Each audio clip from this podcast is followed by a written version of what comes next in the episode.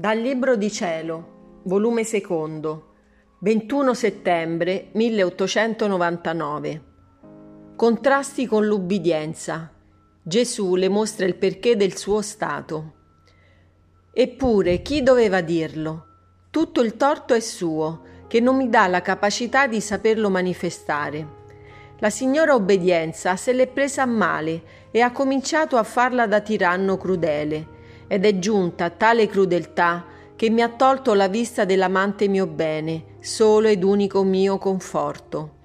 Si vede proprio che delle volte la fa anche da bambina, che quando vuole vincere un capriccio, se non lo vince con le buone, assorda la casa con grida e con pianti, tanto che si è costretti a contentarla per forza. Non ci sono ragioni, non c'è via di mezzo come persuaderla. Così fa la signora obbedienza. E brava, non ti avrei creduto tale. Siccome vuole vincere lei, vuole che anche balbuziente scriva sulla carità.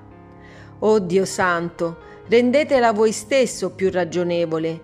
Si vede proprio che non si può tirare innanzi in questo modo. E tu, obbedienza, rendimi il mio dolce Gesù. Non mi toccare più al vivo, e ti prego di non togliermi più la vista del mio sommo bene, ed io ti prometto che anche balbuziente scriverò come tu vuoi. Solo vi chieggo in grazia di farmi rinfrancare per qualche giorno, perché la mia mente troppo piccola non si regge più a stare immersa in quel vasto oceano della carità divina, specialmente che là vi scorge di più le mie miserie e la mia bruttezza, e nel vedere l'amore che Dio mi porta mi sento quasi impazzire, onde la mia debole natura si sente venir meno e non ne può più. Ma nello stesso tempo mi occuperò a scrivere altre cose per poi riprendere sulla carità. Riprendo il mio povero dire.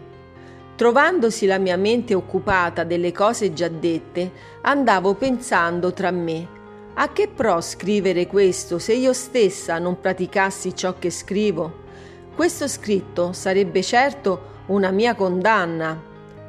Mentre ciò pensavo, è venuto il benedetto Gesù e mi ha detto: questo scritto servirà a far conoscere chi è colui che ti parla e occupa la tua persona.